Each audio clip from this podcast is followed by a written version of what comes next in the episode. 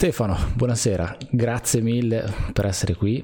Um, sono molto emozionato per questa cosa e poi spieghiamo, spieghiamo quello che c'è dietro. Eh, grazie per la pazienza, siamo un po' rincorsi, poi per mia, per mia colpa oggi siamo andati un po' lungo, lunghi, però davvero grazie mille della, della presenza qui nei canali Tradimetrica e, e del tuo tempo che è preziosissimo.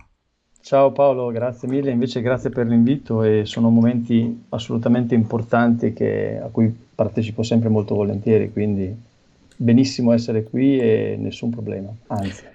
Allora, spieghiamo un attimo l'antefatto, il motivo per cui sono emozionato, il motivo per cui poi prima uh, sto, sto, facendo fatica a darti del tu, però andiamo sul, tra, tra, tranquillamente, sul, tranquillamente per il tu. Sei stato il mio professore di topografia eh, all'Università di Bologna. Sì, sì, nessuno è perfetto. No, scherzo. Mi fa anche molto piacere, nel senso che ogni tanto qualcuno eh, riesce a percepire la bellezza che c'è in questa materia e mi sembra che tu sia stato uno di questi, quindi orgoglioso di essere stato il tuo docente e spero di averti anche insegnato bene. Vabbè, assolutamente sì. Allora, ti, ti racconto questo antefatto, che, um, questo, questo aneddoto più che antefatto. Uh, topografia, allora, uh, io mi sono lavorato nel 2004, uh, laurea magistrale, topografia era il quarto anno, io ho frequentato topografia, in, que- in, quel periodo lì c'è stato un, una sorta di avvicendamento, il primo, al quarto anno io l'ho frequentato il primo anno con il professor Barbarella, non ho capito niente il quarto anno di topografia, nel senso che tutta quella parte statistica mi ha completamente disorientato. Ho detto no, aspettiamo, mettiamola un attimo lì e ci, ci, ci rifletto un attimo. L'ho frequentata l'anno successivo dove il corso lo, tenevi tu. Um, le cose sono andate diversamente e mi sono molto appassionato alla materia, soprattutto devo dire la parte cartografica, mi, ha molto entusiasmato la parte cartografica. E, e, poi insomma l'esame è andato bene, insomma le cose sono andate molto bene, però all'inizio io ho avuto un po' di, di, di problemi nell'affrontare soprattutto tutta quella parte statistica. Uh, che ti devo dire però professionalmente è una cosa che mi porto dietro e, che mi arricchisce tanto, perché una cosa che vedo nel confronto anche con altri colleghi è che c'è un po' di diciamo che la misura viene un po' presa sotto gamba. Non so se tu hai un feedback in questo senso, tu hai un, una visione che è lato accademico, uh, io ti posso portare quello che è la mia personale esperienza nel mondo del lavoro. Prendo due misure, faccio qualche controllo, ma, ma sì, lì le cose mi tornano, va tutto bene. In realtà c'è un mondo dietro che spesso è dimenticato. Um, tu come la vedi questa parte, insomma, il legame della statistica con la misura e l'attenzione che va data a questo aspetto? Eh, è una bellissima domanda, Paolo, nel senso che la statistica è uno strumento, non è la topografia. E in qualche modo mi verrebbe da, da dire che in realtà tutte le volte che ci si avvicina a una materia sperimentale dove c'è uno strumento, qualunque esso sia, bisognerebbe pensare che lo strumento ti restituisce un valore che ha una sua validità, una sua accuratezza, una sua precisione.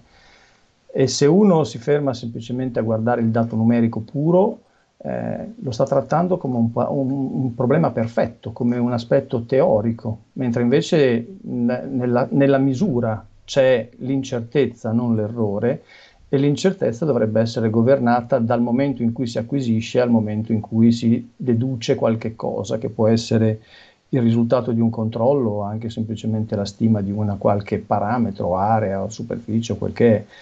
La statistica quindi diventa uno strumento che è patrimonio di tutti quelli che eh, eseguono misure e che usano le misure per trarre qualche deduzione. E, e, sicuramente a Bologna eh, il professor Barbarella, ma anche io, abbiamo molto a cuore questo tema perché in realtà eh, saper gestire quell'aspetto dà peso, dà credibilità alla misura. Eh, paradossalmente, quando noi associamo ad un rilievo o a un controllo semplicemente il risultato della differenza tra due stime, eh, non stiamo ancora raccontando quanto ci dobbiamo credere a quel risultato. È solo nel momento in cui tu riesci ad associare al controllo, quindi al risultato finale, una incertezza, che riesci a valutare veramente se quel numero ha, è degno di essere considerato oppure è fisiologico nel fatto che le misure hanno un'incertezza.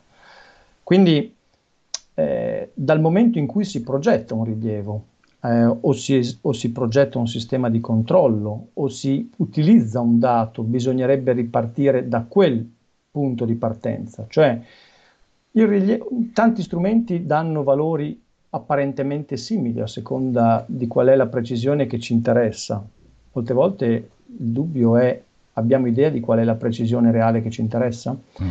Cioè eh, il paradigma per cui quando io costruisco un edificio l'architetto non lo può costruire banalmente dicendo oh, voglio un edificio, me lo costruisci? L'architetto non lo può progettare, dice dimmi quali sono le condizioni del contorno, dimmi qual è il budget, dimmi che cosa serve, dimmi quante persone ci devono stare.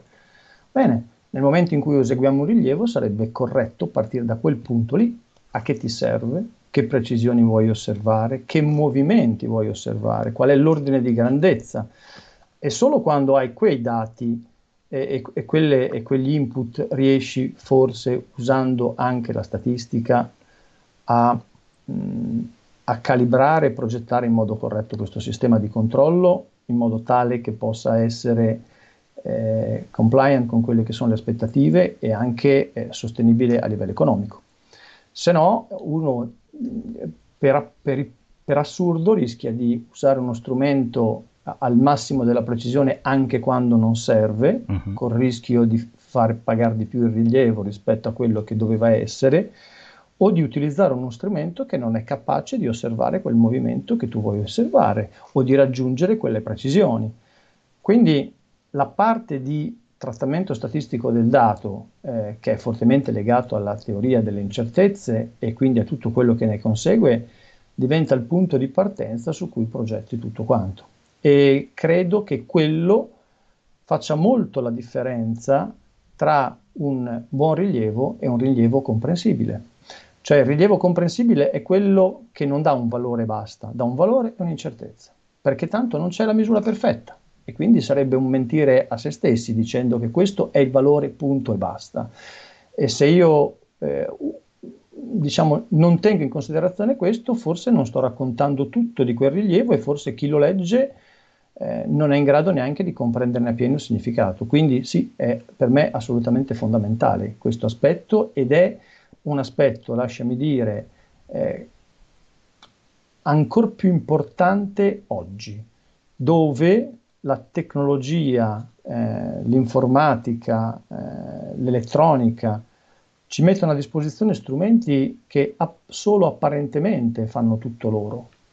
Eh, eh quindi se 50 anni fa uno utilizzava un teodolite eh, di quelli ottico-meccanici e solo chi lo sapeva usare l'avrebbe preso in mano e l'avrebbe utilizzato e forse l'avrebbe utilizzato anche bene perché gli altri non l'avrebbero fatto. Adesso ci troviamo in un mondo in cui tu compri uno strumento, lo metti in stazione, lo metti in bolla, collimi tutti i punti che vuoi, se parliamo di uno strumento classico, per un GPS è ancora più semplice se vogliamo, e tanto un, un risultato te lo restituisce. Qual è il livello di attendibilità? Quali sono le criticità? Queste sono cose che lo strumento non è in grado di dirti e, e questi fanno la differenza, però il risultato lo ottieni lo stesso. Quindi ti lascio intendere che cosa voglio dire con questo. Certo. Cioè, in un certo. momento in cui il, il, il, contesto apparentemente semplifica la vita, forse è il momento in cui tutta la parte di teoria eh, che sta dietro al, alle scienze del rilievo devono essere ancora più considerate con attenzione. Infatti, um, una cosa che mi incuriosisce molto ed è legata all'ultima considerazione che hai fatto, proprio legata agli strumenti. Ora, quello che vedo io da utilizzatore di strumenti è che la tendenza è quella di andare sempre di più verso l'user friendly, proprio come dicevi tu prima, no? io mm, banalmente um, tra, tra, colleghi a volte ci, ci, ci prendiamo in giro, vabbè, tu spingi un pulsante, lo scanner fa tutto quanto, uh, alcune volte in alcuni strumenti ci sono dei compensatori che neanche ti, ti, ti, ti portano a mettere in bolla uno strumento è tutto molto semplice e posso capire che sia così per le logiche di mercato delle aziende che devono vendere uno strumento e devono venderlo a una fetta di persone che è la più ampia, l'ampia possibile senza metterle nelle condizioni critiche di dire ok io non so più cosa fare adesso. Però questo si porta dietro un, un problema che è proprio quello di uh, quello che dicevi tu. Uh, non do tanto attenzione a quello che mi viene, che rileva quello che acquisisce la macchina, uh, perché in parte non ho il controllo, in parte magari non voglio neanche il controllo. E allora la mia domanda è, culturalmente c'è il rischio che, che, che, che a chi manca qualcosa, a chi manca delle basi, a chi manca anche uno spirito critico, le cose possano scappare di mano. Questo poi comporta un, un lavoro, uh, viene consegnato in, un, in, una maniera che non è consona al, all'obiettivo e poi um, io ho fatto progettazione di interventi di consolidamento di versanti per, per tanti anni. Uh, se un rilievo mi veniva consegnato sbagliato, cioè se una pendenza era sbagliata, l'acqua invece di andare a 5 metri al secondo andava a 100 metri adesso sparando giù dei numeri molto alti, cioè diventava un treno e le, le opere cambiavano drasticamente. Culturalmente il rischio, secondo me, può, e culturalmente anche professionalmente, può essere alto. No, il rischio è altissimo. Eh, quello che hai detto è assolutamente vero cioè, è vero che adesso se uno acquista uno strumento senza avere nessun tipo di competenza, seguendo il libretto delle istruzioni, ottiene un risultato. È chiaro che chi commissiona il lavoro a questa persona dovrebbe un po' tutelarsi in questo senso, eh, cercando di andare a vedere un po' quello che è le competenze reali della persona e molte volte invece il committente non ha la più pallida idea di quali sono le reali competenze. Quindi il problema c'è ed è strutturato e se vogliamo è anche il senso profondo che eh, rende sempre più importante avere delle associazioni come ad esempio SIFET o anche Asita che in qualche modo eh,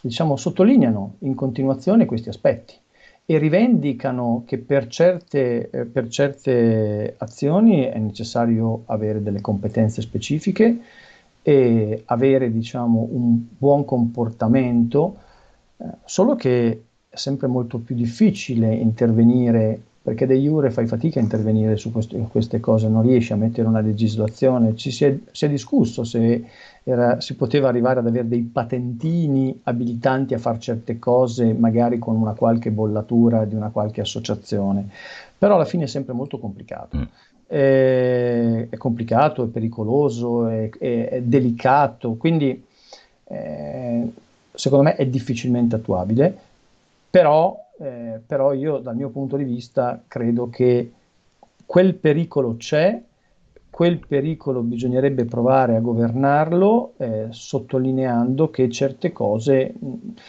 mm, lasciami fare un parallelo, cioè non è che nel momento in cui tu prendi in mano una Ferrari eh, da Formula 1 o una Mercedes riesci a fare i tempi di Lewis Hamilton o, o di Leclerc.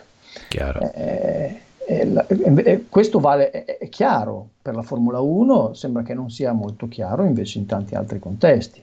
Allora perché non è chiaro?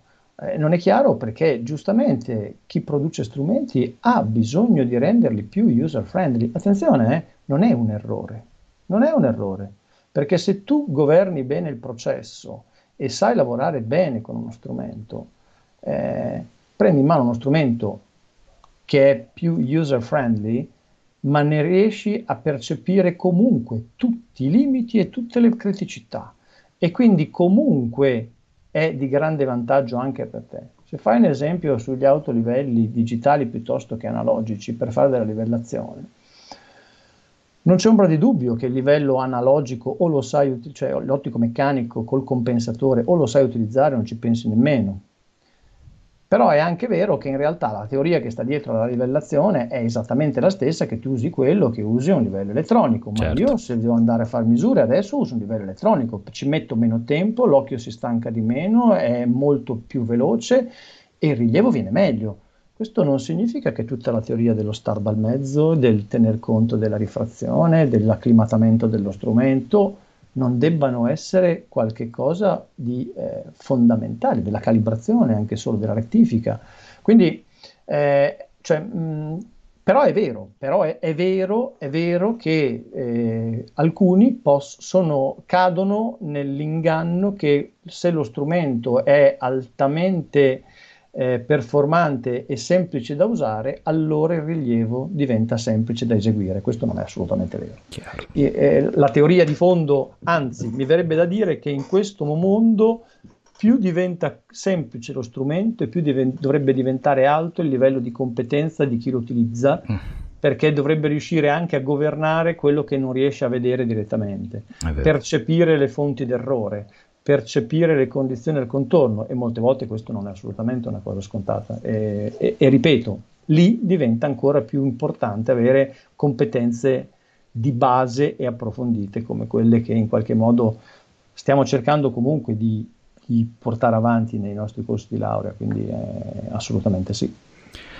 Io mi sono lavorato nel 2004, uh, a quei tempi nell'area della, della misura il, c'era l'insegnamento di topografia, nel, mi riferisco alla facoltà di ingegneria, io ero ingegneria ambiente e territorio, poi c'era uh, fotogrammetria e telerilevamento e non mi ricordo altro a quei tempi. Uh, adesso le cose come sono cambiate da un punto di vista della didattica? Te lo chiedo con un focus sull'area della misura o della geomatica. Mi sono confrontato tempo fa con Andrea Lingua del Politecnico di Torino, che immagino che tu conosca bene. Ma sì. visto che sei eh, da poco anche eh, direttore del Dipartimento di Ingegneria Civile, Chimica Ambientale e Materiali, ti chiederei di fare anche una sorta di, di focus su tutta la sfera dell'ingegneria, quindi la didattica in termini di um, applicazioni pratiche, um, diciamo modalità immersive dell'insegnamento. Poi se vuoi possiamo fare anche un focus su quello che è il periodo un po' difficile uh, legato alla pandemia di adesso, però come sono cambiate le cose dal punto di vista didattico in questi ora 17 anni? Mi fa un po'... sono parecchi. Sì, sì. Eh, allora sì, eh, devo dire, m- m- sono cambiate molto per certi versi e per alcuni versi un po' meno. Eh, mi spiego meglio. Sicuramente Intanto bisogna vedere a cosa ci stiamo riferendo, perché se stiamo riferendoci soltanto agli aspetti, la geoinformazione in qualche modo, il mondo della topografia, della geomatica, della rappresentazione, ha visto un interesse sempre più trasversale di discipline che eh, prima non riuscivano a percepire la portata. Se poi ci aggiungiamo il telerilevamento e quindi tutto il remote sensing, eh, beh, allora eh, dopo lì eh, si è, è, ancora più allargata l'interesse per le nostre discipline, con delle differenze a seconda dei corsi di studio, a seconda degli ambiti, per cui noi abbiamo, eh, si, è, si è affiancata alla topografia tradizionale la cartografia numerica e i sistemi informativi territoriali come insegnamenti okay. di base perché è diventato uno strumento che usano tutti quelli che stanno sul territorio. E quando dico usano tutti intendo proprio che se ti occupi di tematiche legate all'ingegneria del territorio, anche, anche, anche gli geometri, quindi anche a livello professionale, eh, il GIS è diventato uno strumento che se sai usare diventa tutto molto più semplice. Eh, la cartografia numerica eh, è fondamentale perché la cartografia cartacea, diciamo, in qualche modo, la raster o insomma così, è superata e i dibbi topografici stanno diventando degli strumenti importanti di aggiornamento continuo del territorio che se usati in modo corretto semplificano e migliorano anche la capacità di progettare. E, e, quindi quello è una sezione che ha avuto molto, molto risalto, ma il telerilevamento è, è, diventato importantissimo. Il telerilevamento nelle sue varie forme, eh, intendo, cioè sia parte, le parti delle immagini, ma anche i sensori multispettrali. Eh, adesso diciamo che queste tecnologie molte volte sono fruibili direttamente da chi non ha delle dirette competenze, ma ne fa un larghissimo uso. E chi ne ha le competenze dovrebbe in qualche modo lavorare a fianco di queste persone, ancora una volta, per farne percepire i limiti, le criticità e le potenzialità reali. Questo non sempre succede. Uh-huh. Però noi ci troviamo corsi di telelevamento in agraria, corsi di telelevamento in eh, tantissimi ambiti e, e, poi si sono sviluppate delle tematiche di rilievo anche in contesti molto particolari, come ad esempio i beni culturali. E negli ultimi anni eh, la conservazione dei beni culturali, soprattutto in Italia ma non solo, è qualcosa di molto importante e ovviamente tutte le volte che tu vuoi conservare un patrimonio, il primo passo è quello di eh, gestirlo e di, di conoscerlo e di rappresentarlo. E quindi eh, e quindi questi aspetti sono, sono, entrati anche nella didattica.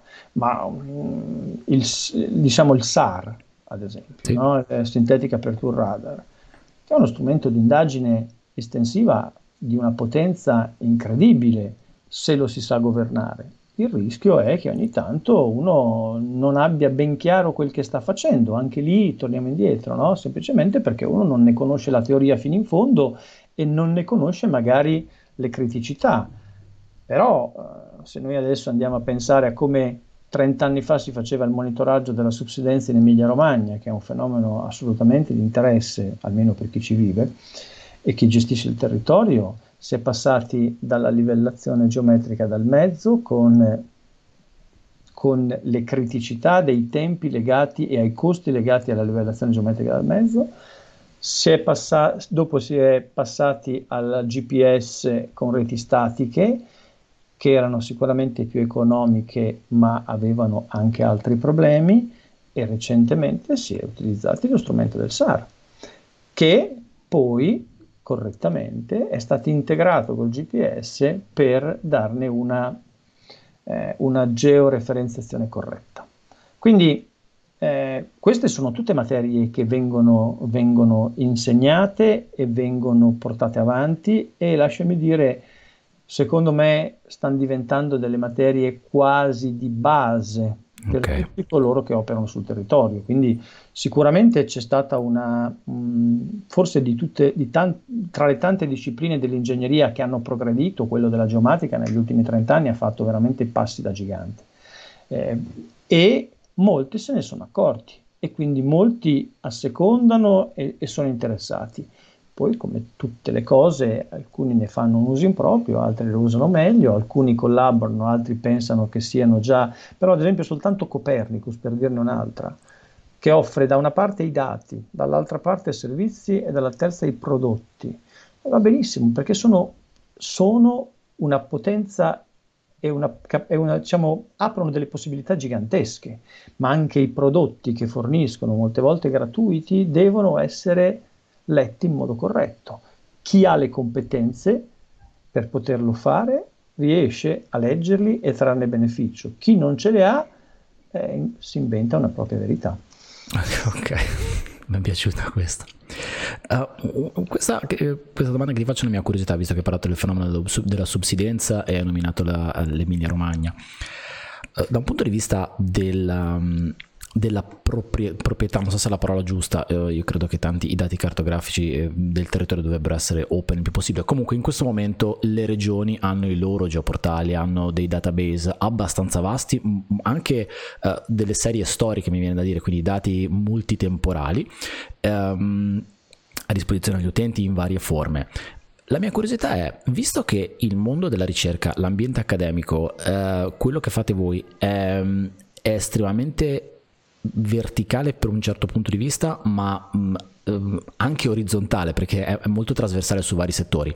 C'è un dialogo uh, tra la pubblica amministrazione intesa come regioni, uh, province, adesso province non so neanche se ci sono più autorità di bacino e il mondo accademico per trovare un punto di incontro sul dato cartografico, sul dato territoriale, su questo che secondo me è un patrimonio eh, preziosissimo. Vi, vi parlate in questo senso? Eh, allora, sì, la risposta è sì. La risposta è sì e poi dipende ovviamente, le istituzioni sono fatte di persone, sia dal lato dei docenti che dal lato degli certo. amministratori e quindi questa sensibilità è un po' dipendente anche da, dalle persone che ci stanno dall'altra parte e dai docenti che hanno sensibilità di un certo tipo piuttosto che dell'altro. Però sì, la risposta è sì. Noi recentemente, ad esempio, eh, abbiamo, stiamo lavorando parecchio sia con il servizio cartografico ma anche con eh, ARPA Emilia Romagna, mm-hmm. ad esempio, per eh, supportarli alla progettazione di sistemi di controllo che possano aiutarli nella pianificazione e nella conoscenza dell'evoluzione del territorio. E devo dire eh, con grande piacere che invece queste, queste collaborazioni sono estremamente interessanti, utili per loro, per noi e anche per i nostri studenti. Perché tutte le volte che io propongo a uno studente di fare un periodo di tirocinio in, una, in, una, in, un, in un'agenzia come ARPA o come regione, sono estremamente interessati. E, okay. e, e, con loro stiamo progettando, stiamo progettando sistemi che possano essere adeguati e calibrati bene rispetto alle aspettative. Eh, e c'è stato un grandissimo interesse. Non sempre, e questo è un problema, non sempre ci sono dei finanziamenti sufficienti per fare questo. Eh, e non è una non volontà, ma è proprio un, la pubblica amministrazione ogni tanto fa, ha difficoltà a recuperare risorse. Ora uno dice ma perché non lo fai gratis? In realtà lo si fa sempre gratis, in realtà che eh, i finanziamenti sono sempre quelli che abbiamo noi finalizzati a mettere in campo delle borse di studio per persone che riescano a dedicare il tempo specifico a quel tipo di attività, soltanto che verrebbero, diciamo, accompagnati, istruiti eh, da noi all'interno della, de, dell'Ateneo e quindi in questo senso servono finanziamenti. Eh, però, eh, però, diciamo, forse, forse adesso la pandemia ci permetterà magari di resettare anche questi aspetti e magari il PNRR potrebbe ritagliare un po' di eh, risorse anche per la gestione del territorio e per mettere in campo buone pratiche per fare questo in modo sinergico. Poi ogni singola regione si muove in modo quasi autonomo, perché come probabilmente ben sai, c'è il CISIS, no? il Centro Interregionale per i Servizi Informativi e Territoriali, che coordina molto queste azioni e a livello di eh, standardizzazione del dato, di buone pratiche e, e, supporta con gruppi di lavoro certe attività e per fortuna appunto che eh, e poi, eh, e poi e, però e, e stanno anche creando delle catene, quando tu parli il dato libero, ma il dato in realtà è libero, eh, in realtà i geoportali sono consultabili e sono gratuiti, eh, il problema è chi lo popola. Allora, okay. eh, e, e, lì il problema è completamente diverso, perché fino a quando lo popola qualcuno che può certificarne il contenuto, allora il dato rimane libero, ma almeno sei sicuro di utilizzarlo. La cartografia partecipata è una bellissima pratica, è una bellissima pratica. Solo che il problema è che poi quando devi andare a utilizzare questi dati per scopi legali, qualcuno potrebbe sempre porre il problema di quanto sono realmente attendibili. E quindi fino a quando tu usi la cartografia partecipata magari per, ehm, per il navigatore auto per vedere se una strada si è aggiornata, nessuno magari alza la mano perché, però in altri aspetti il problema c'è come ad esempio eh, il problema è che la gente molte volte confonde Google Maps con la cartografia numerica, non è la stessa cosa, non è la stessa cosa. E poi molte volte uno potrebbe dire ma per molte cose funziona anche meglio. Sì, ma dipende sempre anche lì cosa ci devi fare, no? Voglio dire, è, è il solito problema. Però, però le, regioni, le regioni lavorano, almeno io ho, ho, ho, la conoscenza un po' più profonda di Regione Emilia-Romagna, ma conosco anche altri contesti, altre, eh, c'è un certo virtuosismo, che poi siano tutte allineate, questo fa parte, ognuno ha la propria velocità di reazione, sono convinto che ci possano essere livelli di, differenti, eh, però il dialogo ci deve essere, c'è e c'è sempre stato, eh, con fasi alterne di più o meno floride, dipendente da tante situazioni. Allora, per chi ci sta guardando in video, dietro di te, uh, dietro alla tua immagine, c'è una, una slide uh, che riporta delle date 1, 2, 9, 16, 23 luglio. Allora, per inciso, noi stiamo chiacchierando il 17 giugno 2021. Sì. Uh, poi c'è un hashtag Asita Academy e quindi a questo punto, visto che uno degli argomenti di cui ti ho proposto la chiacchierata era proprio questo, Asita, ti chiederei che, che cos'è Asita, che cosa sono queste date che ci sono dietro di te, eh, che cos'è l'Asita Academy e, um, lascio a te la parola uh, su, su, questo, su, questa federazione. Sì, eh, beh, intanto hai detto bene, eh, Asita è una, una, federazione, è una federazione che nasce circa una ventina d'anni fa. Eh, gra- eh, diciamo, a seguito di una lungimirante visione di quattro associazioni che in qualche modo trattavano, erano interessati, orbitavano attorno al dato geotopo cartografico. In particolare sto parlando della, eh, di, di, quattro associazioni che sono IT, eh, AMFM, AIC e SIFET, che sono rispettivamente eh, IT si occupa dell'Associazione Italiana di Telerilevamento, AIC è l'Associazione Italiana di Cartografia, eh, AMFM che è l'Associazione dei Sistemi Informativi Territoriali, e SIFET, che è la Società Italiana di Fotogrammetria e Topografia, che in qualche modo avevano intravisto eh, l'opportunità di trovare un terreno comune su cui confrontarsi per evitare eh, diciamo, sfilacciamenti. Quindi la visione era una federazione di quattro associazioni che aveva lo scopo di promuovere la cultura della geoinformazione in tutte le sue forme. E, e devo dire che negli ultimi vent'anni ha sempre questa, questa, questa, federazione ha sempre eh, organizzato sostanzialmente eh, un momento di condivisione che era il convegno Asita, eh, Asita eh, un convegno nazionale, una conferenza nazionale, che era poi anche il reale, che è ancora il eh, fisiologico punto di eh, contatto anche e non solo, ma con associazioni, enti di ricerca, professionisti, quindi eh, aziende che lavoravano nel settore, che promuovevano strumenti o tecnologie e quindi dentro Asita ci si trova sostanzialmente tutti quelli che hanno un qualche interesse o dal punto di vista della pubblica amministrazione o il privato o l'accademico per confrontarsi, discutere, presentare i propri lavori e, e, e, e collaborare, provare a collaborare. Eh, la conferenza Asita ha sempre avuto una cadenza annuale fino a due anni fa, eh, perché, perché, pian piano, dopo vent'anni, si è visto un, una piccola flessione de, del numero dei contributi che arrivavano, non legata a questioni diciamo direttamente riconducibili all'associazione, ma legata al fatto che ci sono tutta una serie di dinamiche che rendono attualmente, soprattutto per l'Accademia, meno interessante presentare lavori in convegni nazionali.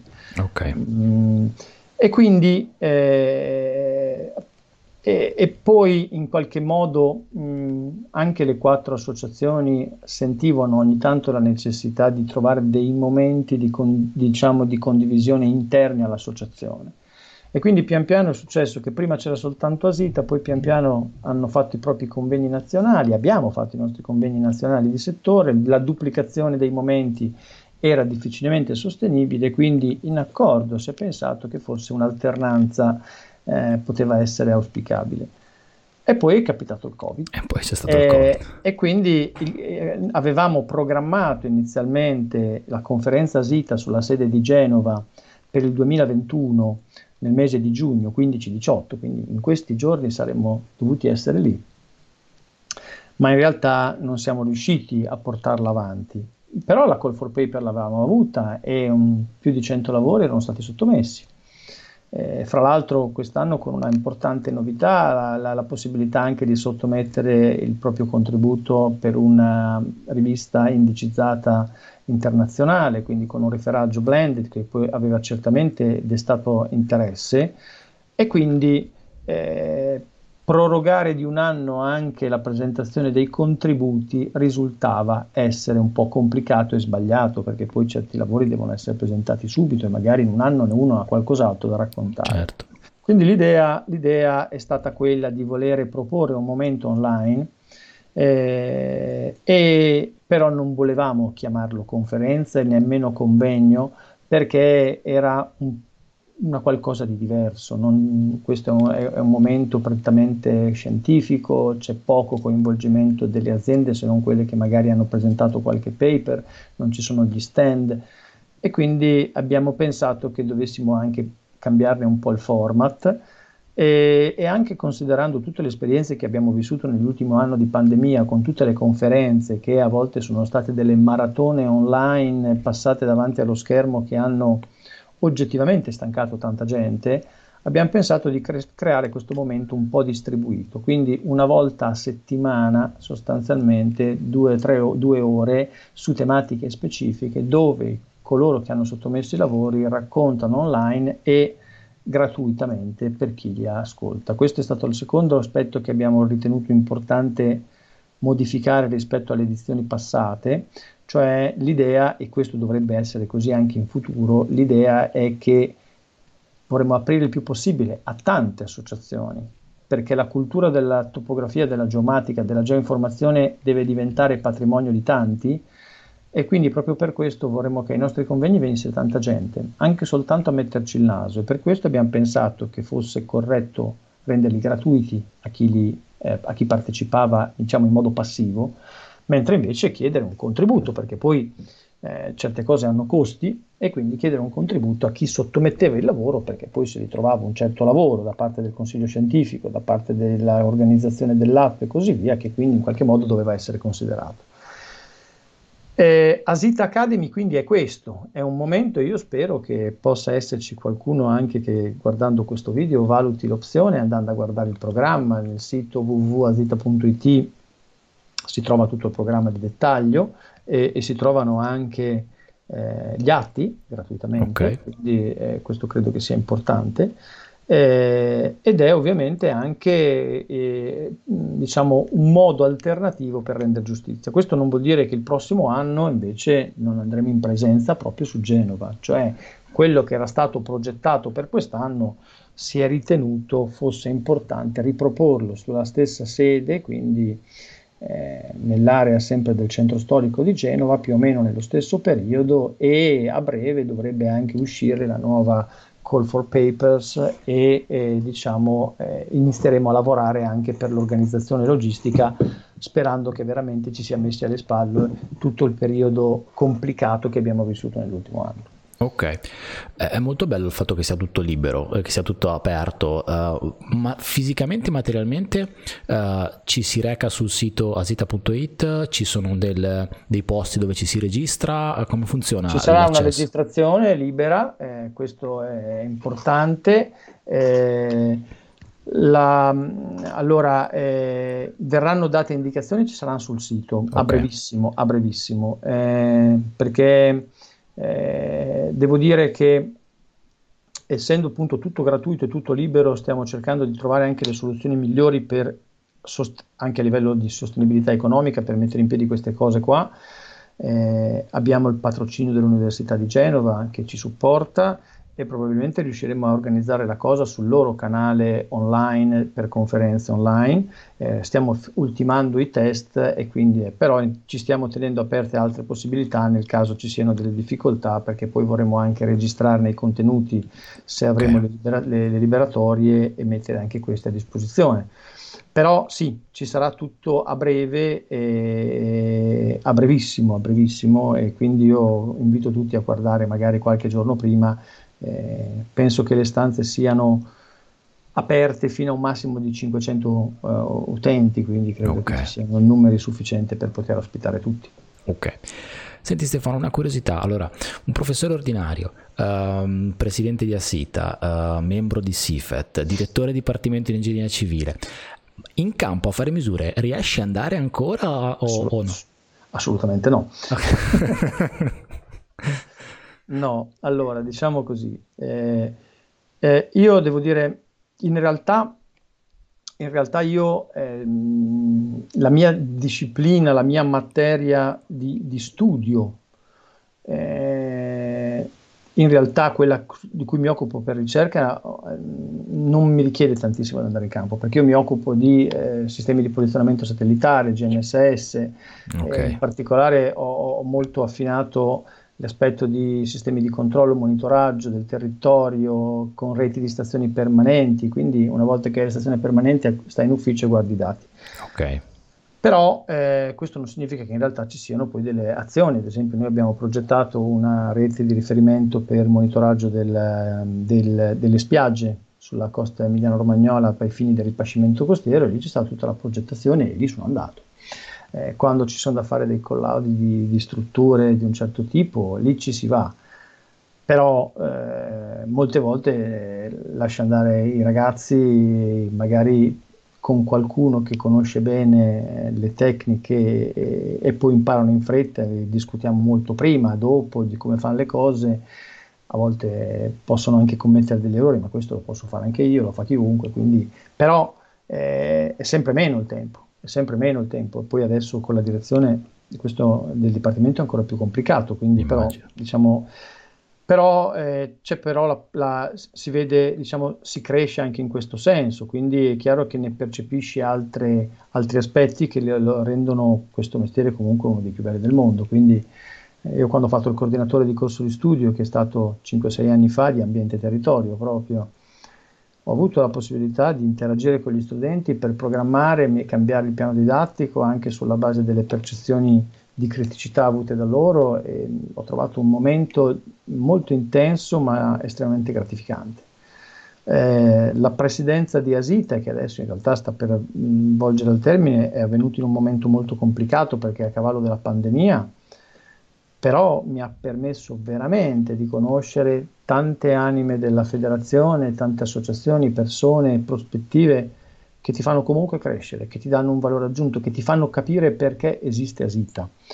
Eh, il fatto di essere nel consiglio direttivo di SIFET, eh, beh lì sono stato da tantissimo nel consiglio scientifico e vengo da, quella, da quell'ambito culturale, la topografia, la fotogrammetria, la geomatica è particolarmente eh, centrale lì e, e, e lì ci si pone anche problemi con Andrea che, e Francesco Guerra, che credo che hai intervistato, eh, legate proprio anche a quelle che sono le prospettive, legate al fatto che, che, come noi dobbiamo porci nel panorama nazionale, nel panorama internazionale, come possiamo allargare, cosa significa allargare il nostro ambito ad altre associazioni che magari fanno della nostra tecnica uno strumento di lavoro ma non lo strumento di lavoro, cioè uno strumento propedeutico al loro lavoro. Allora, sai, ci sono i, ge- i, geologi applicati, ci sono i geofisici, ci sono gli architetti, ci sono gli archeologi, ci sono gli idrologi, ci sono gli agronomi, eh, tutti mondi che attingono dalla geomatica e che noi dobbiamo essere capaci da una parte di seguire, accompagnare, e dall'altra di eh, far comprendere esattamente quelle che sono le possibilità e anche i limiti, soprattutto i limiti, per evitare usi impropri. Quindi mh, nessuna remora se non il fatto che a me piacerebbe andare ogni tanto fuori a fare misure, questo sì, però, eh, però insomma non si può avere tutto. Stefano, eh, io ti ringrazio tantissimo per, uh, per, il tuo tempo, è stato veramente un piacere parlare con te. Uh, ci vedremo online sicuramente, Asita Academy 129 16 23 luglio 2021, asita.it.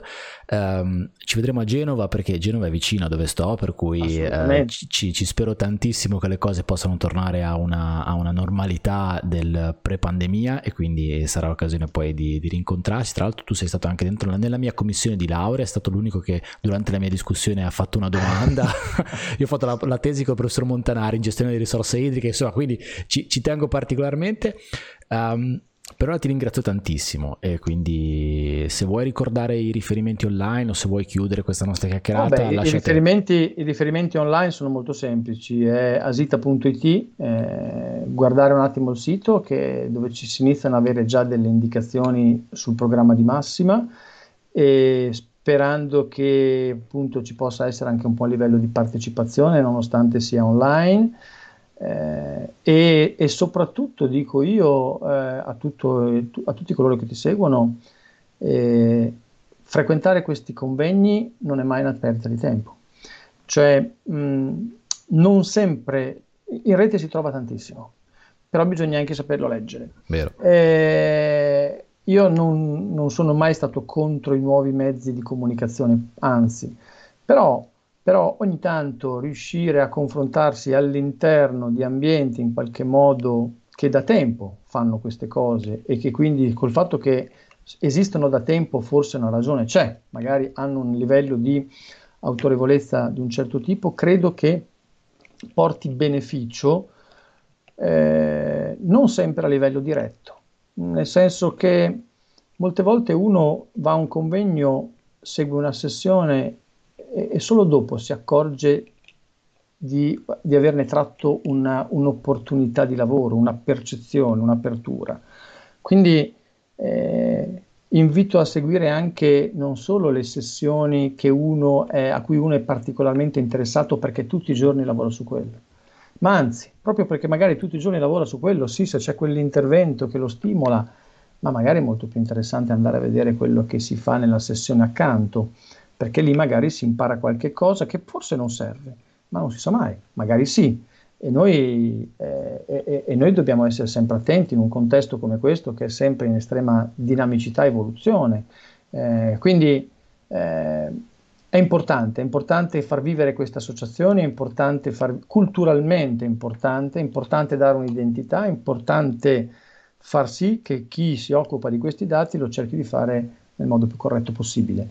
Eh, lasciami dire invece Paolo una cosa che in realtà non era proprio una battuta la mia, io sono ben contento che a seguito di tutte queste cose a un certo punto tu abbia deciso di occuparsi di questa materia, perché eh, per un docente non c'è niente di più importante di essere riusciti a trasmettere qualche cosa, che poi la trasmissione della passione sia arrivata dopo qualche anno, questo non cambia nulla. Eh, noi crediamo generalmente nel lavoro che facciamo e ne percepiamo la portata. È molto vero quello che dici che a volte quando lo stai studiando, quando stai lì e devi fare l'esame, non guardi tanto a quanto è bella la materia, ma guardi a quanto è complicata per arrivare a superarlo. E questo fa un po' perdere la bellezza del fare università e del superare certi scogli. Però l'onda lunga poi arriva e, e, e, la passione credo che arrivi e questo, e questo mi fa molto piacere perché insomma se hai messo su una cosa del genere ti occupi, e ti occupi di queste, di queste discipline è perfetto. Grazie Stefano, mi fa molto piacere sentirti di questo. Uh, potremmo aprire un altro capitolo, un'altra ora di conversazione, magari ce la teniamo per, per, un'altra chiacchierata perché poi ci sono stati dei temi che hai toccato, sistemi di riferimento, cartografia, che mi stanno molto cari. Um, però il tempo te ne ho rubato già tanto. Però è vero, uh, l'onda lunga arriva, è arrivata uh, piano piano. Prima da progettista mi sono accorto di quanto fosse importante mettere le mani su un, un rilievo fatto bene, georeferenziato bene, dove il nord era veramente a nord. è, è, stato, è, stato, lento, è stato lungo, ma è arrivato. No, eh, Paolo, la facciamo, la facciamo, il prossimo anno prima di Asita 2022. Assolutamente sì, assolutamente Va sì, va bene. Grazie. Ti ringrazio Stefano. molto e saluto anche tutti coloro che seguiranno questo intervento, sperando Grazie. di non averli annoiato troppo. Ma assolutamente no, preziosissimo. Grazie Stefano. Buon pomeriggio, buona serata a tutti. Ciao, ciao, ciao, ciao, ciao.